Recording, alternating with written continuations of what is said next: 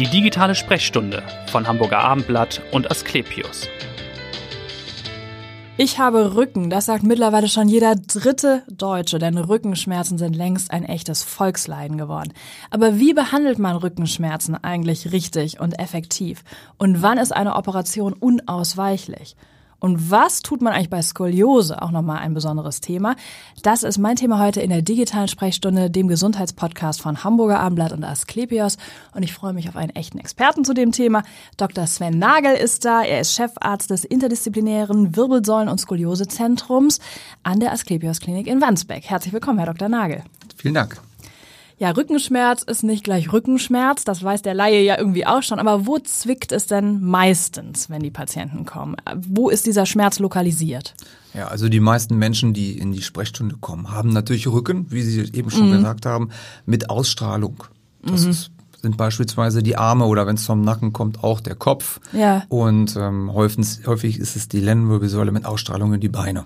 Okay. Das kann runterziehen bis in die Füße, auch ja. lokal im Rücken bleiben, aber das sind so erstmal zum Eingang die gängigen Beschwerden. Und wie lange leiden die Patienten schon, bis sie dann endlich in die Sprechstunde kommen? Weil viele denken ja vielleicht erstmal Rückenschmerz, geht wieder weg, ich gehe mal zur Massage oder ich mache mal eine Wärmflasche drauf. Mhm. Das ist ganz erstaunlich. Also viele Patienten leiden teilweise schon über Jahre. Mhm. Behandeln, wie Sie selber gesagt haben, eben selbst. Eigentlich ja. in Selbsttherapie und hoffen, nur, es von alleine gekommen. Es wird von alleine gehen das äh, zieht sich dann bis zu einem Punkt, an dem viele Patienten sagen, jetzt kann ich nicht mehr, ich mag so nicht weiterleben, mhm. suchen dann in der Regel natürlich erst den Hausarzt auf, ihren oder auch ihren Orthopäden, ja. bis dann auch so die üblichen konservativen Therapien manchmal ausgeschöpft sind und sie merken, es geht nicht weiter, es stockt oder es wird vielleicht noch schlimmer und die Patienten kommen dann zu uns. Ja, wie viele Patienten haben Sie so im Jahr? Das sind knapp 1000. Knapp 1000, die zu Ihnen kommen. Und wer ist da besonders betroffen? Sind das Menschen, die denkt man jetzt viel und lange sitzen oder die körperlich schwer arbeiten oder die vielleicht auch gestresst sind. Die Psyche spielt ja auch eine Rolle oder alles von dem. Ist eine prima Frage. Also die Grundvoraussetzung ist so, dass Menschen, die eine gute körperliche Fitness haben, denen geht's meistens besser. Das ja. schützt leider nicht vor Volkskrankheiten wie Rückenschmerzen. Das heißt auch wirklich schlanke, dynamische Menschen. Trainierte Menschen. Absolut, die kriegen das auch ganz gerne. Mhm. Auch Bandscheibenvorfälle können diese Patienten haben. Ja. Das äh, ist leider so, dass auch der gesunde körperliche Zustand nicht absolut davor schützt, auch Rückenschmerzen zu bekommen. Gibt es denn da so ein klassisches Alter, in dem das vermehrt auftritt? Äh ja, das gibt's tatsächlich. Ja. Also für Bandscheibenvorfälle gibt's so klassische Alter zwischen 20 und 40 Jahren. Also ja. auch so eine Zeit, in der viele Menschen sehr aktiv sind, mhm. auch viel von sich selber fordern und sich auch sehr unter Druck setzen. Und für Verschleißerkrankungen ja. eher das Alter ab 40 und aufwärts. Also Richtung okay. 50, 60 geht das los, dass der Rückenschmerz teilweise auch chronisch wird. Ja. Das ist dann eher tatsächlich mit Verschleiß verbunden und weniger mit direkter Belastung. Mhm. Sie haben das eben schon angesprochen. Es gibt ja zunächst erstmal die konservativen Behandlungsmethoden, die man anwenden würde. Was, was wäre das, wenn jetzt jemand kommt und sagt erstmal, ich habe Rückenleiden? Ja, also konservativ ist ja der klassische Weg, dass man erstmal bestimmte schmerzhafte Bewegungen vermeidet. So geht's mhm. ja primär. Das tut der Körper ja quasi von selbst, dann, ja, oder hoffentlich, was? Oder? hoffentlich. Wobei ja. man sagen muss, es gibt gute Untersuchungen, die besagen, dass das reine Schmerzvermeidungsverhalten ja. nicht unbedingt hilft. Das heißt, wenn man Rückenschmerzen kriegt, heißt es also nicht nach Hause auf den Rücken legen und hoffen, dass es irgendwann weg ja. ist, sondern mobil bleiben, den mhm. Schmerz zur Not vielleicht auch mal unterdrücken mit Hilfsmitteln wie beispielsweise Schmerzmedikamenten, ja. aber mobil bleiben, immer ein bisschen in Bewegung bleiben. Okay, also nicht, nicht rumliegen, das ist sozusagen genau, komplett das, falsch an der das Stelle. Das Rumliegen hilft leider auf Dauer dann nicht. Mhm. Okay, Auch wenn es erstmal gut tut. Für den Moment vielleicht. Was sind denn dann die, tatsächlich die Methoden, die sagen, also mit einem Schmerzmittel das erstmal zu behandeln oder was gibt's? Äh, Gehe ich dann immer zur Physiotherapie, ja. zur Krankengymnastik? Ist das erstmal der Ansatz? Das ist von Mensch zu Mensch ein bisschen unterschiedlich. Mhm. Also was man klar sagen muss, ist, wenn jemand starke Schmerzen hat, dann hilft tatsächlich auch mal ein Schmerzmedikament, was gegen die Schmerzen erstmal sozusagen mal einen Zustand erreichen soll, mit dem man sich ein bisschen überhaupt bewegen kann. Jetzt ja. hatte ich eben gesagt, es ist schön, wenn man ein bisschen in Bewegung bleibt. Na klar, aber ja. derjenige, der Schmerzen hat, der braucht ein bisschen Hilfe. Richtig. Das kann sein, dass man ein Schmerzmedikament erstmal nimmt und dann ist es von Mensch zu Mensch unterschiedlich. Viele mögen Wärme, das tut tatsächlich gut, und dann mhm. was gerade sehr, sehr heiß. Genau, aber tatsächlich wäre das erst Mittel der Wahl, ein genau, Wärmepflaster. Lokale Wärme oder? tut gut. Ja. Auch so hydrophysikalische Anwendung, also Bewegung im Wasser wenn es geht, tut auch oft sehr gut, weil die Schwerkraft so ein bisschen aufgehoben wird. Ja. Bewegung im Wasser tut gut und dann natürlich damit verbunden auch geführte Bewegung, auch mit Physiotherapie, Training gezielt für die Rumpfmuskulatur in dem Fall. Mhm. Es hängt ein wenig davon ab, wo tatsächlich auch die Ursache liegt. Ja. Nun gibt es äh, in meinem Bekanntenkreis Leute, die sagen, ich habe Rücken und die lassen sich fit spritzen, gewissermaßen. Dann, das kann man ja eine Zeit lang machen, ja. aber wann ist es irgendwann, dass man sagt, es kann ja kein Dauerzustand sein, dass ich äh, ständig die Spritze brauche, um ja. mich zu bewegen. Ja. Also die grundsätzliche Überlegung, die man sich immer stellen muss auf der Ursa bei der Ursachenforschung ist, handelt es sich um sogenannte funktionelle Probleme oder strukturelle Probleme. Mhm. Was damit gemeint ist, so ein klassischer Hexenschuss, wie wir den alle vielleicht schon mal erlebt haben, ist in der Regel ein funktionelles Problem. Das bedeutet, ein Muskel verkrampft vorübergehend, ja. wird wirklich hart und fest und das führt zu so starken Schmerzen, dass man das Gefühl hat, jetzt kann ich eigentlich nicht mehr. Ja. Aber es ist nicht ein wirklicher Schaden vorhanden. Okay. Im Gegensatz mhm. zu strukturellen Problemen wie beispielsweise Bandscheibenvorfälle.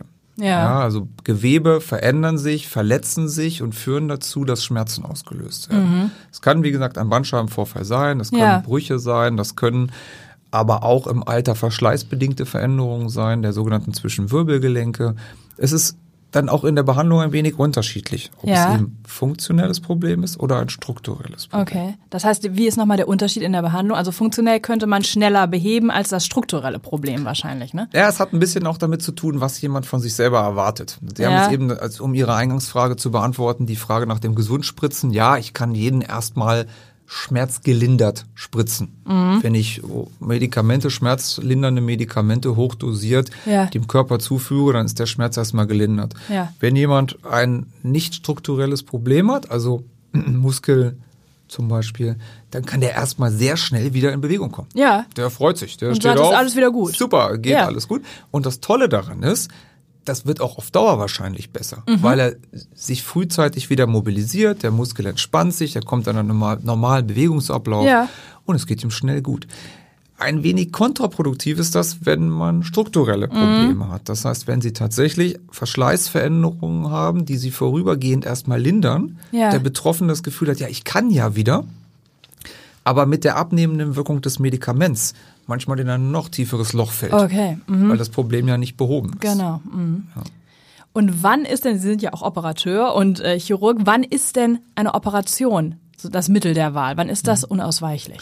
Es gibt, äh, wenn ich das so schildern darf, im Grunde zwei grundsätzliche Überlegungen. Es gibt harte Gründe für Operationen und es gibt weiche Gründe für Operationen. Die, zu den harten Gründen gehören in der Regel erstens Lähmungen. Mhm. Das heißt, wenn durch den Verschleiß, durch die Veränderung auch an der Wirbelsäule Nervengruppen oder einzelne Nerven betroffen sind, dann ist das ein Grund, jemandem direkt zu einer Operation zu raten. Ja. Des Weiteren sind Entzündungen, okay. die sowohl den Bereich an der Wirbelsäule oder des Bewegungsapparates betreffen oder auch schon auf den ganzen Körper wirken. Ja. Das ist auch ein harter Grund.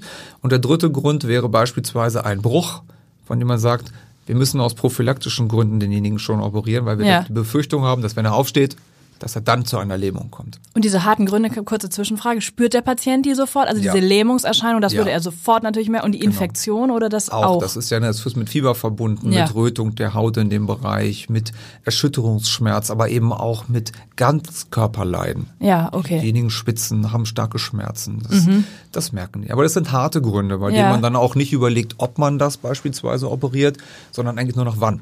Okay, das muss auch dann zeitnah passieren oder sollte zeitnah das passieren? Das sollte zeitnah passieren, ist aber davon abhängig, wie stark beispielsweise die Lähmungen sind. Mhm. Die werden noch graduiert, also unterschieden ja. in bestimmte Stärken und das spielt dann da rein, wie schnell man agieren möchte. Mhm.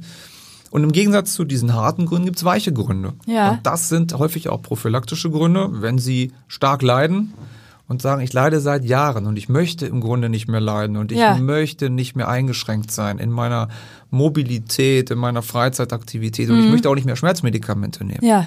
Dann sind das auch Gründe, aber da muss man eben drüber reden. Das sind Dinge, die kann man schieben, die kann man planen, ja. sich informieren, was ja auch ganz wichtig ist. Ja.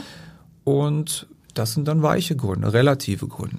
Reden Sie denn manchmal auch äh, Patienten eine OP aus? Weil ich glaube, die, die Zahl der OPs ist ja rückläufig bei den mhm. Rückenleiden. Gibt es auch Leute, die sagen, ich habe so lange Schmerzen, ich muss jetzt operiert werden, weil sie vielleicht auch die Erwartungshaltung haben, danach bin ich hier komplett schmerzfrei und, ja. und spring hier raus. Ja, ich mag das, ich mag den Begriff Erwartungshaltung in dem Fall, das liebe ich. Ja. Sie haben recht, es ist tatsächlich so, dass es Patienten gibt, denen man Operationen abrät, weil man in dem Gespräch und in der Untersuchung es schon schaffen muss, den Wunsch des Patienten, das Angebot des Arztes irgendwie auf ein Niveau, mhm. auf einen Nenner zu bringen. Ja. Und wenn ich schon spüre, dass der Wunsch des Patienten größer ist als das, was ich wahrscheinlich werde erreichen können, ja dann muss man da auch ganz klar drüber reden. Das kann mhm. so weit gehen, dass ich jemandem davon abrate. Ja. Nicht nur aus diesen Gründen, das können auch noch andere Gründe sein, wie Alter, Nebenerkrankungen, genau. so dass man dann dem Wunsch manchmal auch nicht entsprechen kann. Genau, es bleibt Aber ja der Druck wird groß. Der ja, wird gefühlt mhm. auch mit dem zunehmenden Lebensalter der Bevölkerung ist der Druck tatsächlich oft auch groß. Machen Sie, dass ich wieder kann. Genau, das ja. ist ja sicherlich der Wunsch und auch äh, genau die Hoffnung, wenn die Menschen zu Ihnen kommen. Ja. Was passiert denn bei dieser OP? Wie läuft die ab? Also wie stellt man sich so einen Eingriff vor? Und wie lange dauert der eigentlich? das ist sehr, sehr unterschiedlich, ja. muss man sagen. Es hängt schon davon ab, was sie eigentlich wollen oder was man macht, was man tun muss. Generell mhm. muss man sagen, unterscheidet man zwischen minimalinvasiven oder auch mikrochirurgischen Eingriffen und offenen Operationen, die mit großen Korrekturen ja. an der Wirbelsäule verbunden sind. Insofern kann ich die Frage nicht so ganz schnell beantworten, nee, das, aber die, die Operationszeiten sind im Grunde zwischen 20 Minuten und acht Stunden. Ja, ist alles möglich. Es ist in, in alles möglich. Range, ja. Ja, so ein genereller Bandscheibenvorfall genau. zu operieren dauert in der Regel irgendwo zwischen 20 und 45 Minuten. Ja. Je nachdem, wie komplex das gerade ist. Und große Operationen tatsächlich auch viele, viele Stunden Operationen, die wir auf einen Tag planen. Mhm. Und ist es bei einem Bandscheibenvorfall tatsächlich noch das Mittel der Wahl, die Operation? Oder?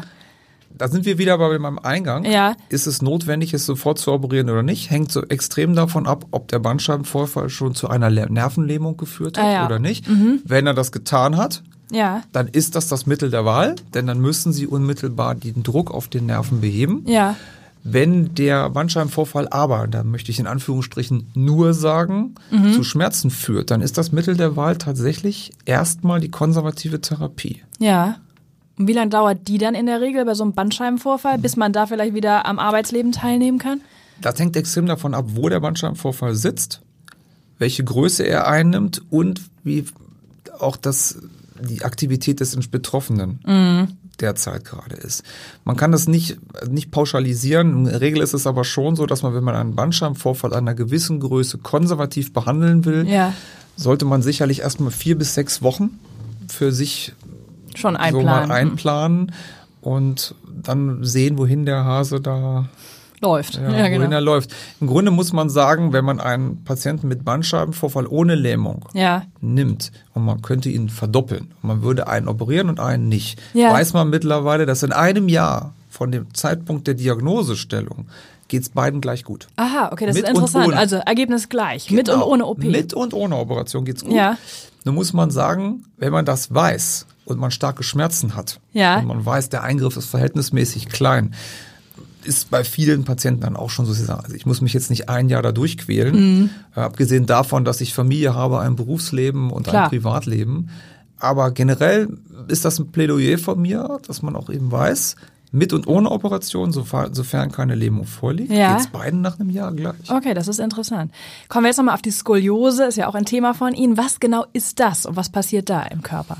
Die Skoliose ist eigentlich eine komplexe Veränderung der Statik der Wirbelsäule. Ne? Mhm. Wir kennen ja die Wirbelsäule, wenn wir uns alle angucken, dann denken wir immer, die Wirbelsäule ist von vorne und von der Seite irgendwie gerade und von hinten. Ja. Ist sie tatsächlich nicht, sondern die Wirbelsäule ist von der Seite betrachtet so doppel-S-förmig geschwungen und von vorne und von hinten ist sie gerade, hoffentlich. Ja. Bei der Skoliose ist es so, dass die Wirbelsäule bei der Betrachtung von vorne und von hinten zur Seite ausgekrümmt ist. Mhm. Das ist eine dreidimensionale Veränderung im Grunde. Die Wirbelsäule verdreht sich um ihre Hochachse, ja. was dazu führt, dass sie auch zur Seite sich auswölbt und nicht mehr die normale statische Last tragen kann. Ja. Und was ist die Ursache für diese Verformung oder für diese Veränderung? Hat man die festgestellt? Jemals? Leider so 100 Prozent ist das nicht, noch ne? gar nicht klar. Man ja. spricht dort von idiopathischen Veränderungen. Also richtig ist die klar noch nicht genau geklärt, woher das kommt. Man vermutet derzeit, dass es auch genetische Ursachen mhm. haben kann. Da wird viel, viel geforscht. Das sind so die meisten Skoliosen, gerade bei Kindern. Genau, es tritt ja doch häufiger auch bei Kindern schon auf, ne? Im, im Kindesalter. In der Regel sehen sie das ganz früh. Ja. Bei, bei Kindern relativ häufig. An der Haltung schlichtweg. An der Haltung und an der Körperform. Das wird von den Eltern in der Regel schon gesehen oder in der Schule beim Schulsport. Ja. Das sind im Grunde die guten Verläufe, weil wenn man die Kinder früh sieht, man mhm. auch noch was behandeln kann. Auch okay. eben konservativ. Okay, weil die Skoliose mit dem Wachstum im Grunde dann zunimmt, oder? Ganz genau, die nimmt zu, muss sie aber nicht. Und wenn Ja. man die Skoliose gut behandelt und zu gegebenem Zeitpunkt auch mit Physiotherapie oder auch mal mit Korsett, Ich wollte gerade sagen, das wäre dann auch eine Möglichkeit. Ne? ja, man begleitet mehr oder weniger die Ja. Kinder und jungen Menschen während des Wachstums und versucht das Ganze zu formen. Okay. Und das geht relativ gut. Im Ja. Unterschied zu den zu der zweiten großen Gruppe von Skoliosen, das sind dann die späten, die verschleißbedingten Ja. Skoliosen.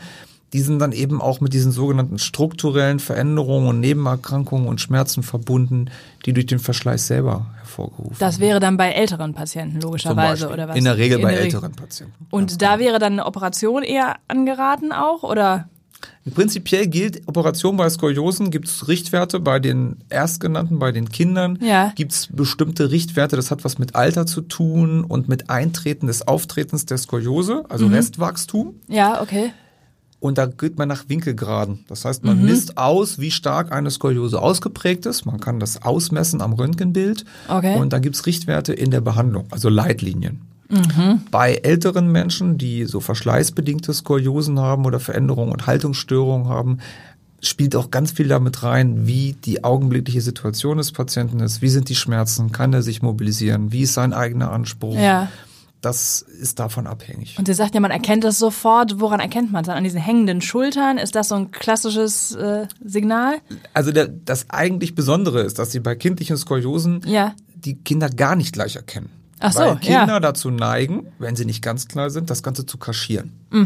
Ja, Ja. Dann ist das Unglückliche auch noch, dass das meistens junge Damen haben und nicht die Herren. Das verteilt sich im Verhältnis 4 zu 1 bei den Damen. Aha, aber auch da weiß man nicht, warum das so ist. Man Vermutung, man hat nur Vermutung, weil ich vor Anfangs sagte, das ist ein bisschen was mit der Genetik Kombi- zu tun. Also es geht auch oft durch die Familien durch. Also wenn es die Mutter hatte, dann sollte man bei der Tochter auch mal gucken Okay. oder kann auch mal eine Generation überspringen. Ja. Aber das Besondere, worauf ich hinaus wollte, ist, dass gerade auch die jungen Damen gerne das kaschieren. Ja, dann wird der Pulli eben mal ein bisschen weitergetragen Okay. und in der Zeit, in der das hauptsächlich auftritt, Ja. ist es auch häufig das anfängliche Jugendalter, Ja. in der auch eine gewisse Scham dazu kommt. Die Eltern sehen ihre Kinder nicht mehr so oft in unbekleidetem Richtig, Zustand. ja. Und irgendwann eines Tages sehen sie dann doch mal ihre Tochter an, Und unter denken, der oh Dusche oder im Bad. Na, ups, was ist da denn los? Ja, und, genau. Äh, dann wird es erkannt. Das ist, ja. Also klassischerweise wird es so in den Teenagerjahren dann erkannt, oder Häufig was? ja. Häufig, Häufig ja. ja. Mhm. Es sei denn, es ist wirklich sehr, sehr ausgeprägt, dass es schon in Kindheitstagen erkannt wird. Und da ist es dann, wie Sie auch gesagt haben, wenn es in Kindheitstagen ist, dass man dann so eine Art Buckel oder wie wir jetzt mal lieber sagen, so einen Rippenberg am Rücken sieht oder die Mhm. Okay. Schultern ungleich hoch stehen. Hochstehen, okay, dann würde man es daran erkennen. Mhm. Wo wir gerade schon bei den Kindern sind, kommen wir nochmal auf ein weicheres Thema jetzt zum Schulstart auch. Worauf muss ich achten, wenn ich zum Beispiel so einen, so einen äh, Rucksack kaufe oder einen Ranzen für die Kinder jetzt zur Einschulung? Das ist, das ist ganz einfach gesagt. Im Grunde muss man sagen, das Kind selber muss ein bisschen davon abgehalten werden, den Ranzen nur nach äußerem Aussehen anzugucken. Das ist aber schwierig, Aus glaub ich. eigener Erfahrung bei meinen Kindern muss ich sagen, das ist gar nicht so leicht, Nee. äh, die davon abzuhalten. Das Gewicht sollte so sein, dass das Kind diesen Ranzen gut tragen kann, Ja. auch heben kann. Und in der Regel muss man sagen, sind fünf Kilo oft schon viel. Gerade bei den Schuleinsteigern. Ja, also bei den Erstklässlern Ja, jetzt, ja. und auch wieder aus eigener Mhm. Erfahrung immer ein bisschen darauf achten, dass das Kind, gerade wenn der Ranzen sehr schwer erscheint, Ja. das mitnimmt, was es auch tatsächlich braucht. Also, Sie meinen, es wird zu viel Ja, eingepackt? gerne. Ja, okay. Ja, also meine kleine Tochter würde sagen, das brauche ich heute aber noch. Und ich würde sagen, nein. Und, äh, Ja, muss dann haben Sie auch gleich die Diskussion morgens um sieben. Aber, Absolut. Genau aber so das ist es. gehört dazu, okay. Genau so ist es. Also das als Eltern auch nochmal zu überprüfen morgens, Auch bevor nochmal zu das überprüfen, Haus wirklich mal verlassen. zu überprüfen, ist da, wie schwer ist das? Wenn man das selber als Elternteil schon als schwer erachtet, dann ist es in der Regel auch zu schwer. Ja. Und auch wenn es nicht so ganz cool ist, bei Schuleinsteigern immer beide Gurte benutzen. Ah ja, okay, nicht Ja, so nicht lässig über, über eine eine Hand Schul- sieht zwar lässig aus, aber das führt zu einer asymmetrischen Belastung. Wenn man das natürlich ständig wechseln würde, links, rechts wäre das kein Problem, aber jeder hat da irgendwie seine Schokoladenseite und dann, das hat nun mal zwei Gurte. Ja. Ja, Und das die hat einen sind Grund. Nicht ganz, ja, die sind nicht ohne Sinn da dran.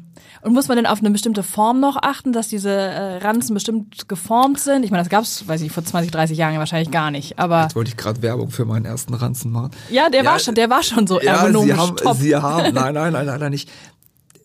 Es gibt schon Ranzen, die darauf achten, dass die natürliche Form der Wirbelsäule so ein bisschen beachtet wird. Ja. Gerade der, die tief hängenden Ranzen gehen runter bis in die Lendenwirbelsäule am Rücken und die sind dort so ein bisschen unterpolstert. ja, Das ist vom Grunde nicht schlecht, aber, und das ist etwas, was ich immer wieder gerne betone, der Körper braucht auch Last. Okay. Auch der junge, wachsende Körper mhm. braucht auch ein bisschen Last. Jetzt kann man sich da viel Gedanken drüber machen. Ich glaube, dem Kind muss es gefallen. Ja. Und es muss den Ganzen auf den Rücken nehmen, das Gefühl haben, ich habe jetzt ein gutes Gefühl. Ja. Ob mhm. der jetzt in der Lendenwirbelsäule, also unten an der Wirbelsäule, hinten unterstützt ist oder nicht, das muss man überlegen. Was ich für ganz sinnvoll erachte, gerade bei Kindern, die schwere Lasten tragen, mhm. die Ranzen, die so ein bisschen auf den Hüften abstützen. Es gibt mittlerweile, okay. die haben Ranzen, die haben so Gurte vorne Gurte um den Bauch rum. Mhm. Und dann geht ein Teil der Last geht direkt auf das Becken. Okay. Und das, das heißt, wer weiß, dass er viel tragen muss mhm. oder das Kind sich beklagt, weil er sagt, es ist immer mir ein bisschen zu schwer, dann kann man gegebenenfalls auf sowas umschwenken. Ah, das ist ein guter Tipp. Warum sind Sie überhaupt Rückenspezialist geworden? Wie ist es äh, dazu gekommen? Das hat sich ergeben durch meine Tätigkeit in der Orthopädie und Unfallchirurgie, ja. was ich über viele Jahre betrieben habe und ich irgendwann das Gefühl hatte, dass ich ein bisschen vielleicht Talent dafür habe, mhm. dass es ganz gut geht. Und ja. was mir gut gefiel in der Behandlung von Wirbelsäulen ist diese Kombination oft aus mikrochirurgischen Eingriffen ja. und tatsächlich, wenn man so will, großen Eingriffen. Mhm dieses Wechseln zwischen dem Nutzen eines Mikroskops und dann wieder ganz grob nur mit den Händen ja. zu arbeiten, das hat mich sehr fasziniert. Also diese Präzision, die dabei ist. Ja. Und wieso überhaupt der Arztberuf? Gab es da auch eine genetische Disposition? Nein, nein, nein, nein. nein das gab es bei mir überhaupt nicht. Ich bin eigentlich in der Schule immer eher so technisch und mathematisch versiert gewesen ja. und habe lange überlegt, ob ich Elektrotechnik studieren sollte. Okay. Und es gab für mich in der Elektrotechnik gute Wege, weil da wäre ich familiär so ein bisschen verankert mhm. gewesen und habe dann gemerkt, dass ich gerne mit Leuten rede und dieses Soziale mir doch irgendwie gefiel. Und ja. dann war Medizin eigentlich das Zweite, was ich mir an der Uni angeguckt habe in Hannover. Ja. Und nachdem in meine Elektrotechnik äh, Stunden, die ich mir da angesehen habe an der Uni, nicht so gut waren, dachte ich, Mensch, Medizin, ja. das ist gut. Und da war es besser. Ja, ja, ja und von, von Anfang. Anfang an habe ich dann gespürt, dass das ja, das ist toll. Es war offensichtlich die richtige Wahl. Was tun Sie denn, um Ihren Rücken zu entlasten? Ja, das ist gerade für einen Arzt und ich. Ich wollte gerade sagen, Sie stehen ja recht lange. Ja, acht also Stunden am Entlasten kann man schon mal gar nicht sagen, zumal ja. wir ja immer leicht nach vorne gebeugt mhm. arbeiten. Ich versuche mich tatsächlich sportlich zu betätigen. Ja. Das ist oft eine ganz große Überwindung und äh, man muss klar sagen, es gibt so klassische Sprüche, die es schon seit vielen, vielen Jahren gibt. Es so, wer rastet, rostet. Und, ja. Bewegung, und Bewegung ist Leben. Tatsächlich ist es das. Ja. Grundsätzlich ein bisschen laufen, in Bewegung bleiben. Ich spiele, wenn ich schaffe, Tennis. Ja. Ist, wenn Sie mich so fragen, auch nicht gerade das Beste für den Rücken, weil es ein bisschen einseitige Belastung ist. Es sei denn, Sie würden den Schläger in die andere Hand wechseln. Das tue ich auch das nicht. Das tut dem Spiel nicht so gut meistens. Ja, das klappt, das sieht, das sieht nicht schön aus. Aber ich denke, generell gilt, bei mir jetzt ja. in Bewegung bleiben. Okay, also in Bewegung bleiben ist immer gut. Wahrscheinlich Rücken schonend wäre Schwimmen. Ne? Das wäre dann immer das, was man empfehlen würde. Was ja, Schwimmen und lockeres Laufen ist sicherlich gut auf ja. einem weichen Untergrund. Ja. Jetzt bin ich nicht so ein Riesenschwimmer. Mhm. Ich sage mal, bei Triathlon ertrinke ich. Fällt das raus, ja. Ja, aber sicherlich haben Sie recht. Schwimmen ist gut, ja. weil es Bewegung ist ohne große Schwerkrafteinflüsse. Mhm. Und eine symmetrische Bewegung. Was ich aber auch sehr rate, gerade bei Kindern, die ja. Rückenbeschwerden haben, ist Klettern. Ah, okay. Weil es eine symmetrische Belastung ist mit einer Spannung des ganzen Körpers. Ja.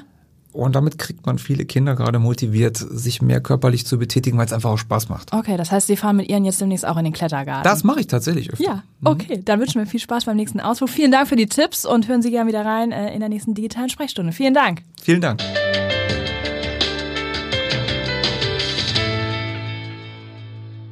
Weitere Podcasts vom Hamburger Abendblatt finden Sie auf abendblatt.de slash podcast.